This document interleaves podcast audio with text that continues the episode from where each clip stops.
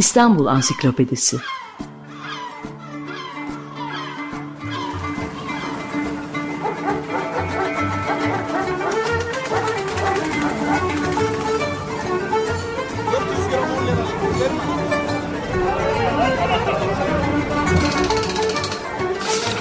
İnsanlar, olaylar, mekanlar, gelenekler ve ihtiyaçlar üzerinden şehrin tarihinden sayfalar.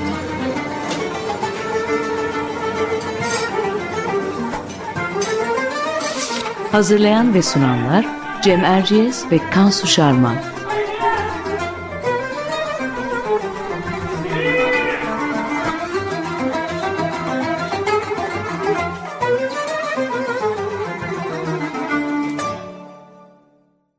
Merhabalar, ben Cem Erciyes. Açık Radyo'da Kansu Şarman'la birlikte hazırladığımız İstanbul Ansiklopedisi'nin yeni bir programındayız. Bu hafta konumuz İstanbul'un ilk edebiyat derneklerinden biri olan Dersadet Rum Cemiyeti Edebiyesi. Konuğumuz da bu konuda uzun zamandır çalışan ve yayınları olan tarihçi Doktor Firuzan Melike Sümertaş. Melike Hanım hoş geldiniz. Hoş buldum Cem Bey. Çok teşekkürler davetiniz için. Biz teşekkür ederiz. Geldiniz. Dinleyicilerimiz hatırlayacaktır. Kısa bir süre önce e, Profesör Mehmet Alkan'la bir program yapmıştık ve orada İstanbul'un ilk sivil toplum örgütlerini, cemiyetlerinin kuruluşunu konu edilmiştik. E, orada da anlatılmıştı, Mehmet Bey bahsetmişti, Osmanlı Devleti'nde e, 19. yüzyılda özellikle Tanzimat ve ıslahat fermanlarının ilanından sonra toplumsal hakların genişlediği bir dönem yaşanıyor.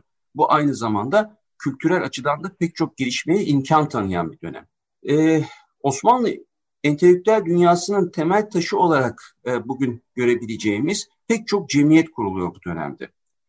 Bu cemiyetler içerisinde bizim bugün konusunu edeceğimiz Dersadet Rum Cemiyeti Edebiyesi yani Rumca adıyla Silogos özel bir yere sahip. Çünkü hem kapsamı alanı geniş hem de belki de en uzun soluklu cemiyet, dernek olmuş o dönem. Ee, tabii üyeleri de ilginç bu derneğin. Mesela kurucu üyelerinden biri daha sonraları Sultan II. Abdülhamit'in özel doktoru olarak da görev yapacak olan Spiridon Mavroyani değil mi Kansu? Evet Cem, 19. yüzyıl ortalarında Osmanlı başkenti İstanbul'da kurulan son derece sıra dışı bir cemiyetten bahsedeceğiz bugün konuğumuzda. Cemiyet 1861 yılında kurulmuş. İsmi önce İstanbul Rum Filoloji Kumpanyası olarak belirlenen bu cemiyet, Osmanlı Rum cemaatinin önde gelen insanları tarafından oluşturulmuş. Aralarında doktordan tüccara, bankerden öğretmene kadar e, pek çok farklı alandan üye bulunduruyor. E, ancak hemen şunu belirteyim konuğumuz Melike Sümertaş'la e, sohbete geçmeden önce. Silogos sadece Rum Edebiyat Cemiyeti değil, üyeleri arasında marif nazırlığı yapan Münif Paşa, Müzeyi Humayun müdürlerinden Philip Anton Detiye ve e, mezarı bugün Haydarpaşa İngiliz mezarlığında bulunan Robert Kolej'in tarih profesörü Alexander von Millingen gibi Osmanlı entelektüelleri de var. E, cemiyetin e, üye e, profili içinde. E, evet şimdi konuğumuz e, Melike Sümertaş'a dönelim ve e, bu konunun detaylarını öğrenelim. E, şöyle başlayalım hocam. E, nasıl kuruluyor Sillogos ve kuruluş amacı nedir? E, teşekkür ederim tekrar. E, Silogos nasıl kuruluyor? E, sizin de daha önce bahsettiğiniz e, Mehmet Hoca ile gerçekleştirilen programda e, hocanın çok detaylı şekilde anlattığı biçimde e, 1860'lar aslında Osmanlı tarihi, tarihinde İstanbul'da çok e, entelektüel faaliyetlerin arttığı ve bir, bir takım cemiyetleşmelerin çoğaldığını gördüğümüz dönem. Bu dönem içinde e, Osmanlı Rumlarının e, eğitim alanında ve dil alanında gelişmesini isteyen, hedefleyen e, bir avuç e, e, entelektüelin, bir avuç e, aslında bu konuda kafa yoran insanın bir araya gelip böyle bir cemiyet kurmak istemesiyle başlıyor. E, dediğiniz Az önce sizin bahsettiğiniz Spiridon Maurayeni'nin evinde toplanan bir grup e, Mart 1861'de bir e, cemiyet kurulması e, fikrini ortaya atıyorlar. Daha sonra daha kalabalık bir grup e, Yorgo e, Konstantinidi'nin evinde buluşuyorlar yine e, aynı yıl e, Nisan ayında. Anlıyoruz ki yakın bir zaman sonra da e, cemiyetin e, resmi kuruluşu gerçekleştirilmiş oluyor. Hedefleri aslında e, adından anlaşılacağı gibi yani Yunanca adı aslında filoloji cemiyeti. Hani edebiyatı belki onunla düzeltmek gerekir filoloji cemiyeti olarak aslında yazılı ve sözel alanda dille ilgili çalışmalar yapmayı hedefliyor. E, ve bunu aslında Yunan ya da Rum gençliğini e, o dönemde e, eğitimli geliştirmek, e, onların okullarına destek olmak, e, yoksul okullara destek e, sağlamak, e, onların müfredatlarını geliştirmek gibi uygulama alanlarında hayata geçiriyor. Peki o zaman sadece e, o dönemde sadece Silogos mu var? Yani Dersadet Rum Cemiyeti Edebiyesi mi var? Yoksa e, diğer gayrimüslim gruplardan, e, toplu, topluluklardan ve e, Müslüman kesimin de oluşturduğu bu tür e, entelektüel faaliyet için kurulmuş dernek var mı? Ee, var tabii ki. Silogos bu açıdan tek örnek değil. Biz e, Silogos'u özellikle konuşuyor olmamızın sebebi sizin de söylediğiniz aslında çok uzun soluklu e, cemiyetlerden bir tanesi olması ama Silogos'un kurulduğu dönemde ona eş zamanlı olarak kurulan pek çok cemiyet biliyoruz. Bunlardan arasında Rum cemaati içinde olanlar var. Mesela Minimoseni Cemiyeti gibi Fener'de kurulan ya da Küçük Asya Cemiyeti gibi ya da e, Osmanlı Müslümanlar arasında kurulduğunu bildiğimiz e, ama gene üyeler arasında farklı cemaatlere mensup kişilerin de yer aldığı Cemiyeti İlmiye Osmaniye gibi örnekler var. Gene işte Mehmet Hoca'nın bahsettiği gibi bu devir aslında bu açıdan entelektüel faaliyetlerin ciddi e, yükselişte olduğu bir dönem olduğu için bu tür e, eğitim ya da eğitim odaklı ya da e, bilimsel ilerleme odaklı ya da e, araştırma odaklı cemiyetlerin sayılarının arttığını görüyoruz aslında. Peki Melike Hanım e, bu cemiyette yani bu cemiyet Silogos nasıl örgütleniyor? Kimler üye oluyor? Üyelerinden beklentileri ne o dönem? Ee, ilk kuruluşunda bahsettiğim gibi birkaç, e, ya küçük bir grup aslında bir araya geliyor. Önce 7 kişi sonra 33 kişiye kadar e, genişliyor. Sonra daha e, sanıyorum bir 90 kişilik yine bir kurucu gruptan bahsetmem mümkün. İlk genişleme aşamasında ama daha kapsamlı genişlemesi için üye, üye kayıt almaya başlıyor. Bunlarda da üç farklı tip üyelik olduğunu görüyoruz e, cemiyet e, bünyesinde. Cemiyet bunları kendisi tarif ediyor. Yani bizim üç farklı tip üyemiz olacak diyor. Bir tanesi düzenli üyeler, cemiyet etkinliklerine katılanlar, işte e, toplantılarına gelenler, araştırmalarını cemiyetle paylaşanlar gibi aktif üyelerden bahsediyoruz. Hı hı. İkinci grup üyeler e, bizim birazdan muhabir ya da muhabir üye diyebileceğimiz yani e, merkezde ya İstanbul'da oturmayan, İstanbul'da mevcut, e, İstanbul'da yaşamayan ama bir şekilde cemiyetle ilgili ilintili olmak isteyen e, işte Osmanlı coğrafyasının farklı yerlerinde olabilir, e, Avrupa'nın farklı bölgelerinde olabilir, e, benzer kurumlarda, e, benzer cemiyetlerde görev yapıyor olabilir. Bu kişilerin aslında yazılarını, araştırmalarını cemiyetle paylaşmasıyla e, oluşan e, muharir üyelikler.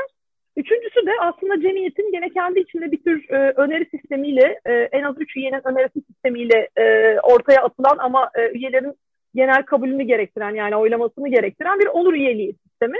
Bu onur üyeliği sisteminde biraz daha şey gibi anlamak mümkün. Yani cemiyet kimlerle ilişkide olmak istediğini, kimleri network'üne katmak istediği üzerine aslında bir e, evet. tavır geliştiriyor diyebiliriz yani.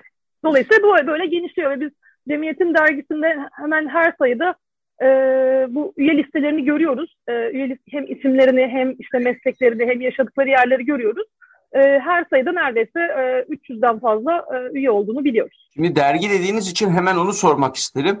E, tabii Silogos'un bir dergisi var. Hatta bugün e, cemiyetle ilgili e, en çok bilgiyi de o derginin günümüze kalan e, kopyalarından e, ediniyoruz.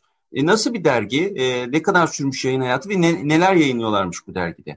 Ee, şimdi Silogos yani kurulduğu andan itibaren aslında hedeflerini ve e, yapmak istediklerini net tanımlamış bir cemiyet. E, dergi bunların içinde en e, kapsamlarından bir tanesi. E, aslında aylık olarak çıkarmayı hedefliyorlar ama sanıyorum e, o dönemde koşullar el vermiyor ve aylık çıkarmayı bir şekilde gerçekleştiremiyorlar. Hatta yani daha sonra yıllık olarak olmasına karar veriliyor ama bu yıllığı bile aslında çok düzenli çıkardıkları söylemek mümkün değil. Bazen bir iki yılın sayısının bir arada birkaç yıl sonra çıktığını görüyoruz. Yani ilk sayı bile 1861'de kurulan cemiyetin ilk sayısı bile 1863'te basılabiliyor e, evet. e, diyebilirim. E, bu da şundan kaynaklanıyor çünkü dergi aslında bir tür e, özet yani bir tür külliyat yani bütün bu bahsettiğim düzenli toplantılarda neler olduğunu, neler konuşulduğunu takip edebildiğimiz toplantı notlarının yayınlandığı bir dergi. E, bence bu açıdan en büyük kıymeti bu yani. Biz Sillogos'un aktif e, aktif olduğu süreçte nasıl işlediğini aslında burada takip edebiliyoruz. Onun dışında bu etkinliklerde e, yetkinliklere katılan araştırmacıların sunduğu araştırmalar ya da az önce bahsettiğim muharir e, üyelerin gönderdiği yazılar, metinler de derginin sayfalarında e, araştırma makaleleri olarak yer buluyor. Yani biz yine sayı başına neredeyse 200-300 sayfalık böyle kalın ciltlerden bahsediyoruz. Yani e, 60 yıllık süreç içinde 30'dan fazla da cilt var yanlış hatırlamıyorsam. E, dolayısıyla oldukça büyük, büyük bir yekün var. Hem araştırma anlamında çok geniş bir perspektif var hem de dediğim gibi e, içeriye dair, toplantı içeriklerine, üye içeriklerine dair e, kapsamlı bilgiler mevcut. Anladım. Evet. Peki e, bu dergi yayınına ek olarak da bir kitaplıktan e, bahsediyorsunuz makalenizde. E, nasıl bir kütüphane bu? E, nerede kurulmuş? E, okuduğum kadarıyla kısa zaman sonra halk kütüphanesine de dönüşmüş. E, bu aslında hani Silivos baştan beri hedeflerini net ortaya koyuyor dedim. E, kütüphane ya da halk kütüphanesi temel hedefler yani baştan konan hedefler arasında yok. Ama şöyle bir şey var. Tabii ki bu e, dergi yayınıyla beraber ve bir araştırma e, kurumu kimliği e, ön planda olduğu için Silogos'un ciddi bir yayın değiş tokuşu ve yayın takibi e, durumu söz konusu. Hem e, güncel yayınları takip ediyorlar hem benzer kurum kuruluşların e, dergi diyebileceğimiz diğer yayınlarını takip ediyorlar ve değiş tokuş yapıyorlar. Dolayısıyla bir koleksiyon kendiliğinden zaten oluşmaya başlıyor aslında Silogos kurulur kurulmaz. Ve bununla da ilgili bir e, bu, bu koleksiyonu takip edecek, kim neler alınacağını karar verecek, bu alımları sağlayacak bir komisyon ihtiyacı ortaya çıkıyor. Önce bu komisyon kuruluyor. Sonradan aslında e, Silogos'un kendi e, binasına, kendisine ait bir binaya ve e, iyi bir yapıya kavuşmasının arkasından aslında bir okuma salonu e, açılıyor ve bu koleksiyonun işte gündelik okuyucuyla da buluşması bir imkan sağlanıyor. Bu okuma salonunda da e, günün işte belli saatlerine sabahtan birkaç saat, öğleden sonra birkaç saat olmak üzere girebiliyorsunuz. İşte e, bugün normal modern kütüphanede olacağı gibi bir üyelik sistemi var. E, kayıt oluyorsunuz ve bu kayıda karşılık işte kitap e, ödünç alabiliyorsunuz. Bunu bir ay boyunca elinizde tutabiliyorsunuz. İşte kütüphaneye giren her kitabın başına mutlaka bir e, silogos, e, mührü logosu basılıyor aidiyet göstergesi olarak. Yani bugün bir araştırma kütüphanesinden bekleyeceğiniz e, yayınlara yani konusuyla ilgili yayınlara erişebileceğiniz. Bu arada üyelerin de kendi e, çalışmalarını, yayınlamalarını e, katmalarının yani koleksiyona katmalarının zorunlu olduğu bir sistemden bahsediyoruz aslında. E, peki biraz e, bu e, cemiyetin, e, Silogos cemiyet demek demiştiniz. E, bu cemiyetin üyelerinden bahsedelim mi? Osmanlı kültür hayatına katkılarıyla e, öne çıkan kimler var aralarında? Tabii e, bu Silogos meselesine öncelikle izin verirseniz bir açıklık getireyim kısacık. Onu söylemedim başta. E, evet. Silogos aslında Yunanca cemiyet demek. Yani cem, aslında bizim bahsettiğimiz cemiyetin tam adı Elenikos Filologikos Silogos e, en Konstantinopoli. Yani İstanbul'daki yani sizin Osmanlıca adını söylediğiniz şekli, e, şekliyle Dersaadet Rum Cemiyeti Edebiyesi ama İstanbul'daki Helan Filoloji Derneği de diyebiliriz bugün modern Türkçeyle. Silogos kelimesi de bu açıdan aslında e, en bilinen cemiyet olduğu için biraz e, Filoloji Cemiyet Derneği'ne verilmiş e, logo yani marka adı diyebilirim aslında o açıdan. Yoksa aslında dediğiniz gibi bütün cemiyetleri ta, ta, e, tanımlayabilir. Üyeleri çok enteresan, çok kalabalık bir üye grubu var. Aslında şeyi söylemiştim, baştan bir e, Rum cemiyeti olarak kurulduğu için Rum tabii ki e, üyeler yani Rum e, entelektüeller ve meslek adamlarının ağırlıklı olduğu bir e, cemiyet olarak kurulmasına rağmen çok hızlıca çalışma alanları nedeniyle çalışma alanları ile ilgili pek çok insanı da e, bünyesine katmaya başlıyor. Tabii ki bu açıdan e, Rum entelektüelleri ya da Rumları saymak lazım. Yani mesela Alexander Paspartus benim aklıma gelen ilk isimlerden. İşte Mavro Yeni ailesi, Kara Theodori ailesinin çeşitli üyeleri, işte mühendis Dimitriadis gibi hani Rum cemaatinin e, o dönemde e, bilimsel çalışma ya da entelektüel çalışma yaptığını bildiğimiz pek çok ismi e, aslında cemiyetin üyesi. Ama bunlara ek olarak sizin de az önce bahsettiğiniz Alexander Van Billingen, Philip de, Anton Detier, e, Andrea Mordman, baba oğul Andrea Mordmanlar yani Millingenler de öyle gene baba oğul. E, Philip Anton Detier'i söyledim. E, Edward Gold e, gibi aslında o dönem İstanbul'unda e, yaşamış e, ve çeşitli yeni araştırma araştırma faaliyetleri yürütmüş pek çok insanın da üye olarak bulunduğunu bildiğimiz e, bir cemiyet. Mesela gene Marie Delaunay, hani e, biraz İstanbul, hani sizin, sizin dinleyenler aşinadır bu isimlere diye düşünüyorum. E, Marie Delaunay mesela hani e, 6. Belediye Dairesi'nin önemli isimlerinden. Yine Silogos üyesi. Çünkü aslında Silogos biraz İstanbul'da eğer e, kentle ilgili araştırma yapıyorsanız ya da biraz bilimle uğraşıyorsanız parçası olmak isteyeceğiniz, biraz da e, uğramak isteyeceğiniz ve diğer uğrayanlarla da karşılaşmak isteyeceğiniz bir ortam sunuyor size. Böyle düşünmek bir, Müslüman bir, bir tür merkez. Müslüman üye var. Müslüman, Müslüman üyeler de var. Özellikle Müslüman üyeler de var. Özellikle Osmanlı e, cemi Osmanlı toplumunun yani Osmanlı yönetiminin üst seviyelerinin isimler olduğunu biliyoruz. Yani İbrahim Ethem Paşa gibi, Münif Paşa gibi e, isimler olduklarını biliyoruz. Bu, e, mesela daha sonraları Osman Hamdi Bey'in adı e, üye listelerinde görünüyor. Bunlar genelde ağırlıklı olarak e, daha onur üyesi seviyesindeler. Çünkü sanıyorum hani Silogos'un biraz Osmanlı yönetimiyle de ilişkilerini iyi tutmak ve onlarla aslında bir network genişletme hedefi de var. Bir de şeyi şu yüzden önemsemek lazım. Mesela Münif Paşa'yı ben çok e, önemli buluyorum bu açıdan. Çünkü başta da e, söylemiştim yani aynı dönemde çağdaş bir cemiyet olarak e, Cemiyet İlmiye'nin Cemiyet İlmiye Osmaniye'nin kurulum, kurulumunda önemli görev yapıyor Münif Paşa. Ve e, Cemiyet İlmiye aslında Silogos'un da kendine e, daha kendilerini tanımlarken yazdıkları ilk ön sözde bakın böyle bir cemiyet de var. Onlar da çok iyi bir iş yapıyorlar ve biz onları da çok önemsiyoruz diye aslında tanımladığı adreslerden bir tanesi. Biraz böyle aynı e, elmanın iki yarısı gibi bakmak mümkün diye düşünüyorum. Yani benzer faaliyetleri, benzer hedefleri e, güttüklerini düşünüyorum. E, dolayısıyla bu açıdan e, önemli bağlantılar haline geliyor. Yani iki farklı cemiyeti bir araya, bir araya getiren e, bir insanlar haline geliyor bu tür e, kişilerin varlığı.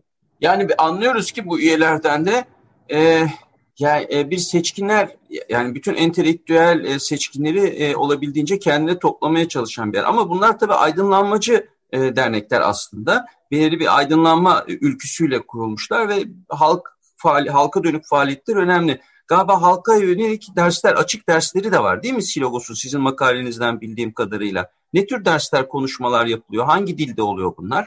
Tabii ki e, dediğiniz gibi aydınlatma çok önemli bir e, şeyi göster e, hedefi Silogos'un. E, hatta logosunda da bir e, kandil yani bir ışık e, işte. logosu. Ce, cemiyet evet. logosu da o, öyle. E, dergilerin kapağında görebilirsiniz.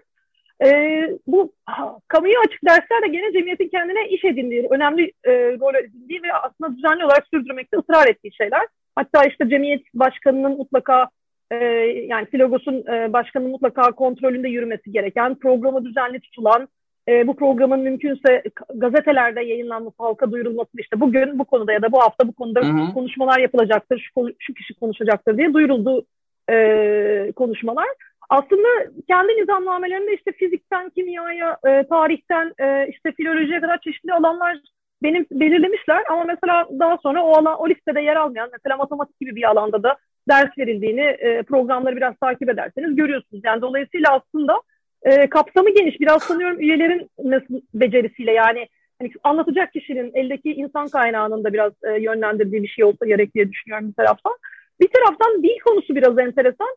Tabii ki benim bunu takip ettiğim kaynaklar yani bu e, e, bu ilanların verildiği kaynaklar işte Rumca gazeteler ya da işte Silagos'un kendi dergisiyle Rumca basılan e, kaynaklar. Dolayısıyla hani ben onlarda bir e, işte bu konuşma Türkçe, İngilizce, Fransızca, Rumca yapılacaktır gibi herhangi bir nota rastlamadım. Evet. O, o açıdan ağırlıklı olarak Yunanca yapıldığını e, düşünmeyi tercih ederim ve yapanların da çoğunlukla cemiyet üyelerinde ağırlıklı olarak e, Yunanca Anladım. ana dili olan kişiler olduğu için.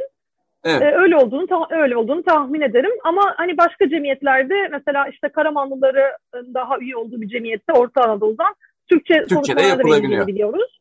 Anladım. Tabii çünkü cemiyetin aslında şöyle bir şey var. Az önce bahsettiğiniz e, entelektüel e, kitle aslında çok bildi bir kitle. Yani çok evet. fazla e, ortak dil var. Yunanca dışında Fransızca gibi mesela. O dillerde gibi. kullanılıyor olabilir toplantıda evet. diyorsunuz. Peki hocam Aynen. hemen hızlıca şeye geçmek istiyorum. E, tabii sizin e, araştırmanızda da önemli çünkü e, Silogos e, aynı zamanda arkeolojiyle de ilgili bir cemiyet ve e, tabii bu Osmanlı arkeolojisi e, daha geç dönemde başlayan bir şey. Silogos biraz daha sanki devletten daha erken dönemde e, Osmanlı Rum aydınları bu işle ilgilenmeye başlamışlar. Ben bunu anlıyorum e, sizin e, yazdıklarınızdan okuduğumda. Silogos'un ee, arkeoloji faaliyetlerinden bahseder misiniz? Sorun bu. Tabii ki söyle sana bahsederim çünkü dediğiniz gibi yani benim daha çok Silogos'a yaklaşım e, kanalım biraz daha arkeolojiyle ve kent özellikle İstanbul'la nasıl ilgilendikleri İstanbul'un tarihi dokusuyla. E, bu açıdan bakınca tabii filolo şey, filolojiyle e, arkeoloji arasındaki doğrudan e, bağlantı aslında epigrafiler üzerine oluyor. Yani kent arkeolojisinde bulabileceğiniz kentin çeşitli yerlerindeki anıtlar üzerindeki aslında yazıtları e, çok ciddi şekilde incelediğini biliyoruz Filogos'un. Yani sanıyorum burası bir tür başlangıç noktası oluyor ama e, o dönemde biliyorsunuz disiplinler arası sınırlar da çok katı değil yani biriyle uğraşan diğeriyle uğraşmıyor gibi bir e, şey çerçeve yok. Yoksa zaten buradaki e, insan kaynağının da aslında çoğunlukla e, eğitimini işte filoloji ya da arkeoloji olarak aldığını görmüyoruz. Yani mesela çok bahsedeceğimiz isimlerden biri belki Paspatis bir doktor. Dolayısıyla aslında buradaki evet. e, sınırlar buldak olduğu için bu tür araştırma alanları daha kapsamlı oluyor. Arkeolojiyle kurdukları araştırma da aslında biraz bu e, alan genişlemesinden, ilgi alanı genişlemesinden sanırım ortaya çıkıyor. Biraz da işte gene bahsettiğim Paspatis gibi insanların cemiyetteki daha aktif rolünden kaynaklanıyor. Önce bir İstanbul, mesela bir İstanbul haritalaması projeleri var. İstanbul'un bir haritasını oluşturmak istiyorlar ama o harita maalesef sonunda sadece karasurların haritası olarak e, sonlanıyor yani ekonomik kaynak eksikliği nedeniyle. Ama bence hani hem süreci hem e, içi, içerdiği e, araştırma faaliyetleri hem de katılan insanlar vesaire göz önüne alındığında çok önemli e, çalışmalardan bir tanesi Silogos'un yürütü. Buna benzer pek çok araştırma yürütüyor. Kendi üyelerine görevler veriyor. Yani gidin şurada bir kalıntı varmış onunla ilgili bilgi toplayın diye böyle küçük çalışma grupları kuruluyor. Daha sonra da zaten bunlar araştırma komitelerine dönüşüyor Silogos dönüştükçe yapısal olarak. Evet, müthiş. Bu şeye de dergiye de ek olarak bir takım mesela arkeoloji ekleri basıldığını biliyoruz e, süreç içinde bu 60 yıllık dönem içinde bir sanıyorum ona yakın arkeoloji eki var. Mesela bu kara soruları haritası bu eklerden bir tanesi olarak basılıyor. Müthiş. Ee, şimdi e, vaktimizin sonuna geldik. E, çok da güzel toparladınız. Çok teşekkür ederiz. Son olarak e, Silogos'un hem binasından bu e, o dönem e, kurulu olduğu e, binadan sizin de aynı zamanda mimar olmanızdan yararlanarak, mimarlık tarihi de okumuş olmanızdan yararlanarak hem binasından bahsedelim bir de e, Dersadet Rum Cemiyet Edebi Edebiyesi yani Silogos faaliyetlerine nasıl son vermiş? Onunla e, son sorumuzu sormuş olalım. Teşekkür ederim. Ee, aslında zaten bu biraz binayla da binanın hikayesiyle de ilintili bir şey. Ee, Silogos'un aslında e, az önce bahsettiğim kurucu ekiplerin evinde kurulduğundan bahsetmiştim. Ee, daha sonra kendisine bir geçici e, yer geçici bina buluyor gene Beyoğlu Pera bölgesinde ama e, biliyorsunuz 1870 yangını Beyoğlu'nda pek çok şey yıktığı gibi Silogos'u hem arşivi hem kütüphanesi hem de e, kullandığı ofisleriyle beraber bir önce yok ediyor 1870'te. Dolayısıyla 71'de e, 70'ten sonra daha doğrusu Silogos'un yeniden kurulduğu ya da yeniden doğduğunu söyleyebiliriz. Çünkü işte hayat ayakta tutmak için ciddi bağışlarla ve e, bağışlarla aslında güçlendiriliyor. Bu güçlendirme çabasının sonucu olarak da hep düşünülen e, bina yapımı projesi hayata geçiriliyor. Bugün e, balık pazarının, Beyoğlu'nda balık pazarının yani Galatasaray'da balık pazarının sonunda Topçular Sokak'ta e, boş olarak görebileceğiniz otopark aslında bir zamanlar Silogos'un binasının yer aldığı alandı. E, bir yarışma açılıyor. Küçük davetli yarışma diyebileceğimiz e, 6-7 farklı mimar davet ediliyor ve bunlardan bir tanesinin projesi uygulanıyor. 72'de sanırım temeli atılıyor. E, bu binada da az önce size bahsettiğim aslında bina yapılırken tabii ki talep e, gereği aslında bu bahsettiğim kütüphanenin de mesela okuma salonunda bu binada olduğunu biliyoruz. E, binanın yerinde niye bugün bir otopark var? Bu da aslında sorduğunuz son soruyla çok doğrudan ilintili. E, çünkü biz cemiyetin faaliyetlerinin e, 1923'te Cumhuriyet'le sonlandığını biliyoruz. E, çünkü işte 60 e, yıllık uzun soluklu bir cemiyetin hayatı her zaman aynı e, rahatlıkta ve aynı konforda ilerlemiyor. Çok inişler çıkışlar var ve bu inişlerin sonuncusu sanıyorum Anadolu'nun Yunanistan tarafından işgali nedeniyle oluyor. Ve hem İstanbul'un işgali hem Anadolu'nun işgalinde Rum İstanbul Rumların pek çok pek çoğuna olduğu şekilde cemiyet üyelerinin de işgalcilerle işbirliği yaptığı argümanıyla aslında cemiyet Cumhuriyet yönetimi tarafından kapatılıyor. Hem binasına hem de arşivine el konuyor. E, binası daha sonra Cumhuriyet Halk Fırkası'na verildiğini biliyoruz e, 1925 yılında. E, daha sonra başka e, kurumlar tarafından kullanılıyor ve sanıyorum 1955'te en son 6-7 Eylül olayları sırasında bir şey söz konusu, yağmalanma söz konusu binada ve sonra bina harap hale geldiği için 1960'larda yıkıldığını biliyoruz. Bugün yeri dediğim gibi bir boş otopark olarak duruyor. Bu arada bitirmeden son cümlemde arşivle ilgili söylemek isterim. Az önce söylemiştik elimizdeki malzeme e, Silogos'la ilgili tek malzeme dergi. Çünkü biz Silogos'un 60 yıla yayılan e, a, e, akademik çalışmasının arkasındaki kocaman bir arşive bugün artık sahip değiliz. O arşiv ya dağıldı, bir kısmının Türk Tarih Kurumu kütüphanesinde olduğu söyleniyor. E, belki Milli Kütüphane'ye gitmiş olabilir deniyor. Ama takip etmemiz çok mümkün değil. Bu konuda e, çalışma yapan araştırmacılar var. E, biraz takip edebilenler var. Ama dediğim gibi o büyük arşiv e, şu anda artık çok kolaylıkla erişebileceğimiz bir yerde değil. Osmanlı İmparatorluğu'nun hani e, son çeyreğin, son yüzyılının en önemli cemiyetlerinden bir tanesine ait maalesef elimizde çok kapsamlı bir bilgi dağarcığı kaybolmuş durumda. Evet. Ee, çok teşekkür ederiz. Süremizin sonuna geldik. Küçük bir malumat furuşlukla ben de e, kapanışa katkıda bulunmak istiyorum. E, biraz önce adı geçen Münif Paşa, yani daha sonra Marif Nazırlığı yapacak olan Münif Paşa, e, Victor Hugo'nun Sefiller romanını 1862 yılında tam da e, Silogos'un yeni yeni e, parlamaya başladığı dönemde e, Ruzname-i Ceride-i Havadis gazetesinde e, tefrika olarak çevirip yayınlamış. Adı da Mağdurin ya da Mağdurin hikayesi olarak yayınlamış.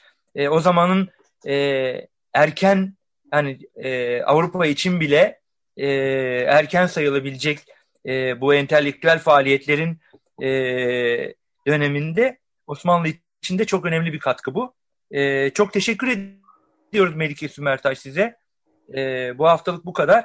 E, haftaya İstanbul Ansiklopedisi'nin yeni bir bölümünde buluşmak üzere. Hoşçakalın. Teşekkür ederiz Melike Hanım. Hoşçakalın. Ben çok teşekkür ediyorum tekrar davetiniz için. Görüşmek üzere. İyi günler. İyi günler.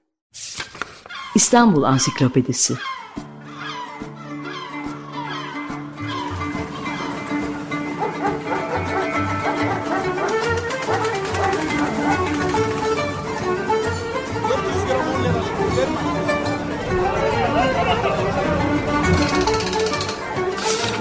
İnsanlar, olaylar, mekanlar, gelenekler ve ihtiyaçlar üzerinden şehrin tarihinden sayfalar.